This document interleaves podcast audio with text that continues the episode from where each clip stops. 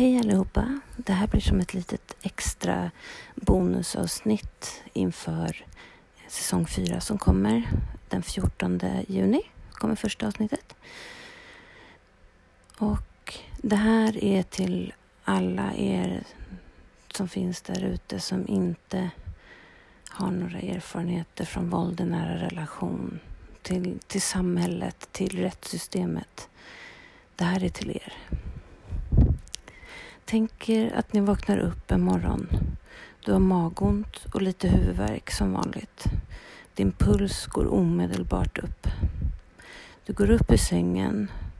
Du lyssnar till vad som händer i ditt hem. Du lyssnar till alla fotsteg. Är de tysta och lätta eller är det arga steg? Hur låter skramlet i köket och ljuden från badrummet? Är det lugnt och lägre ljud eller är det smällar och låter irriterat?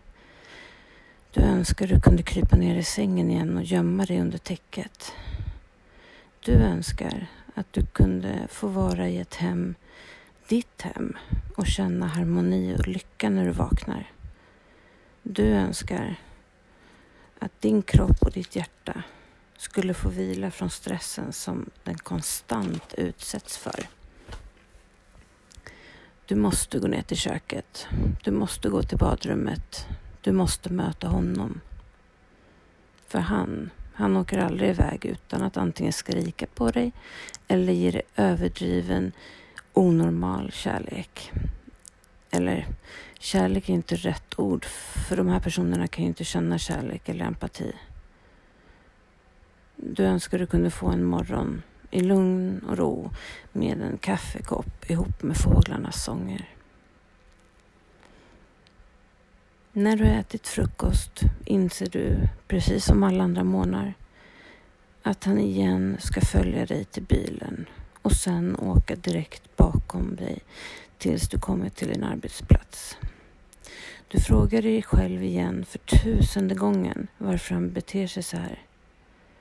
Vad får honom att tro att det här är kärlek?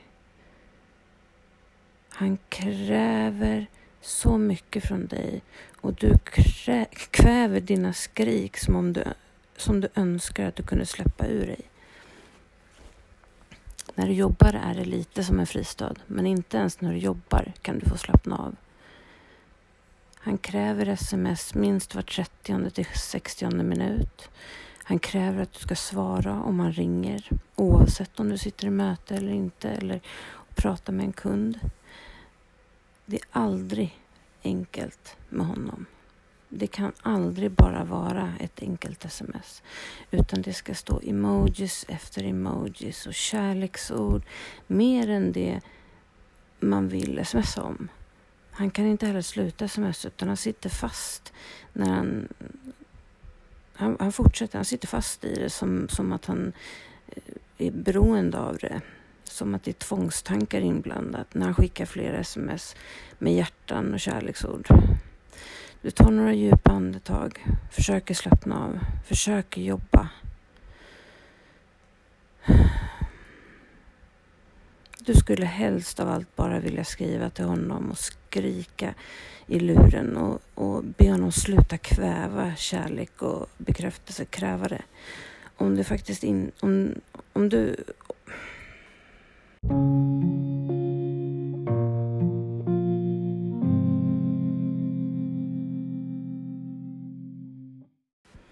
Under dagen kan han också reagera ifall du är någon annanstans än på din arbetsplats.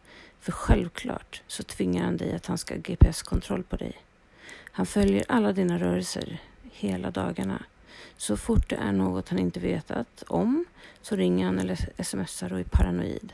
Börjar direkt att fråga vem eller vilka du är med, vad du gör, är du otrogen och vad han kommer göra mot dig om du ljuger. När dagen börjar gå mot kväll så måste du skicka ett sms att du ska åka hemåt. När du åker hem, då går pulsen upp igen. Du hoppas att det är köer och att du kommer hem då han ansett att du skulle kommit hem. Men du minns nu att du behöver handla lite smått på vägen hem. Du stannar vid affären.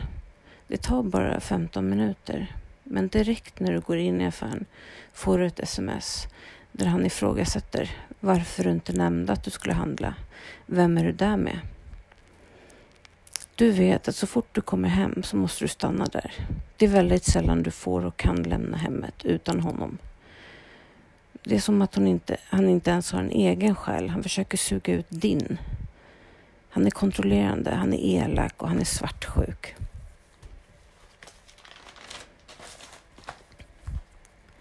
Så fort du kommer till ditt hem så går din puls upp ännu mer. Du önskar verkligen att han inte skyndar sig hem från jobbet. Du önskar att han ska fastna i bilköer. Och så fort nyckeln sätts i låset till ytterdörren så slår ditt hjärta extremt snabbt. Du får magont, du blir torr i munnen och du gör allt du kan för att inte få en panikattack. Så fort han kommit hem så börjar kraven på bekräftelse. Han kräver överdrivet med beröm för allt han gör. Han kräver att han ska få din fulla uppmärksamhet oavsett vad han pratar om eller vad du gör. Och för att han inte ska explodera och bli elak så måste du också spela teater. Och han måste tro dig. Allt han säger så måste du reagera med att säga att han är så smart, han är så duktig. Han kräver också att du ska ställa upp ett visst antal ställa upp på ett visst antal frågor om det han pratar om. Ytterligare för att han ska känna sig smart. Du kan inte nämna någonting han pratat om som du inte redan kan. Ingenting av det han har tagit upp som han har varit så himla stolt över och, och, och tyckt varit knepigt eller eh, Eh, svårt och att ingen vanlig människa skulle kunna det. Du har klarat de sakerna utan något problem. Men du låtsas som att du inte förstår och ställer de där frågorna som efterfrågas från honom. Ibland vill du bara skrika till honom att han är patetisk. Att han är så psykiskt sjuk som är så här. Men du kan inte skrika, för då exploderar ju han. Den här kvällen glömmer att du lagt några bestick i, i diskhon och glömt lägga in dem i diskmaskinen. Han blir vansinnig. Det går från noll till hundra på en minut. Ögonen svartnar och han bröstar upp sig för att se större ut och för att skrämma dig. Han skriker på dig i nästan en timme. Först är det besticken som det handlar om. Sen är det att du är värdelös, att du borde vara tacksam att han stannar med dig, för ingen annan skulle stå ut med det här. Att du är psykiskt sjuk, att han gör så mycket för dig och så gör du så här. Ju mer han skriker, desto argare blir han. Du försöker lämna rummet. Du tar dig in i badrummet, men det tar inte ens en minut innan han skruvat bort låset och kommer in i badrummet. Han tränger in dig i ett hörn och fortsätter skrika. När du gråtande sätter händerna för öronen så blir han ännu mer förbannad och slår ett stort hål i badrumsdörren. Han tar tag i dig och drar dig in i sovrummet. Han tvingar ner dig i sängen och sätter sig på dig.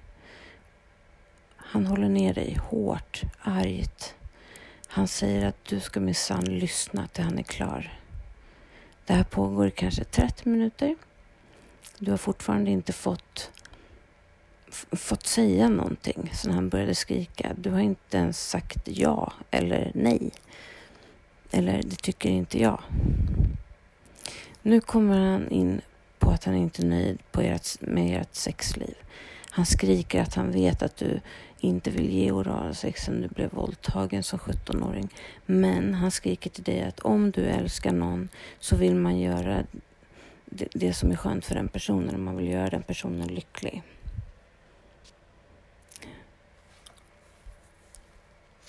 Och det tjatet har pågått så länge. Det har blivit en fix idé för den här mannen. Han bara ska ha det som du mår dåligt av att göra. Han säger att du måste vara otrogen eftersom du inte har sex tillräckligt med honom. Han säger att det måste vara något fel på dig. Att han inte förstår varför dina tidigare relationer inte hållit. Han förstår varför. För du är så värdelös. I början av er relation så gjorde du motstånd när han utsatte dig för våld. Men du lärde dig snabbt att han gick igång på det ännu mer. Så istället började du frysa till. Inga rörelser, inga miner, inga tårar helst. Det här kan pågå i flera timmar så det beror på hur upprörd han är. När han är klar och du ser dig i spegeln så ser du blåmärkena.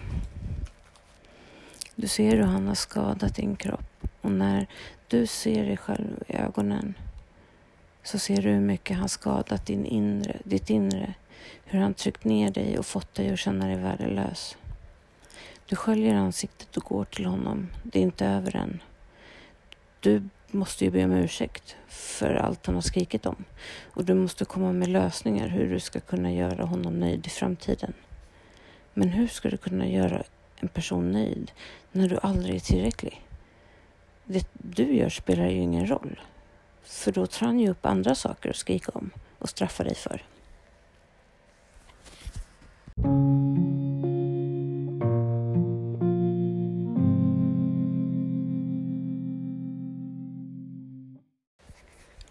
Du är aldrig bra nog.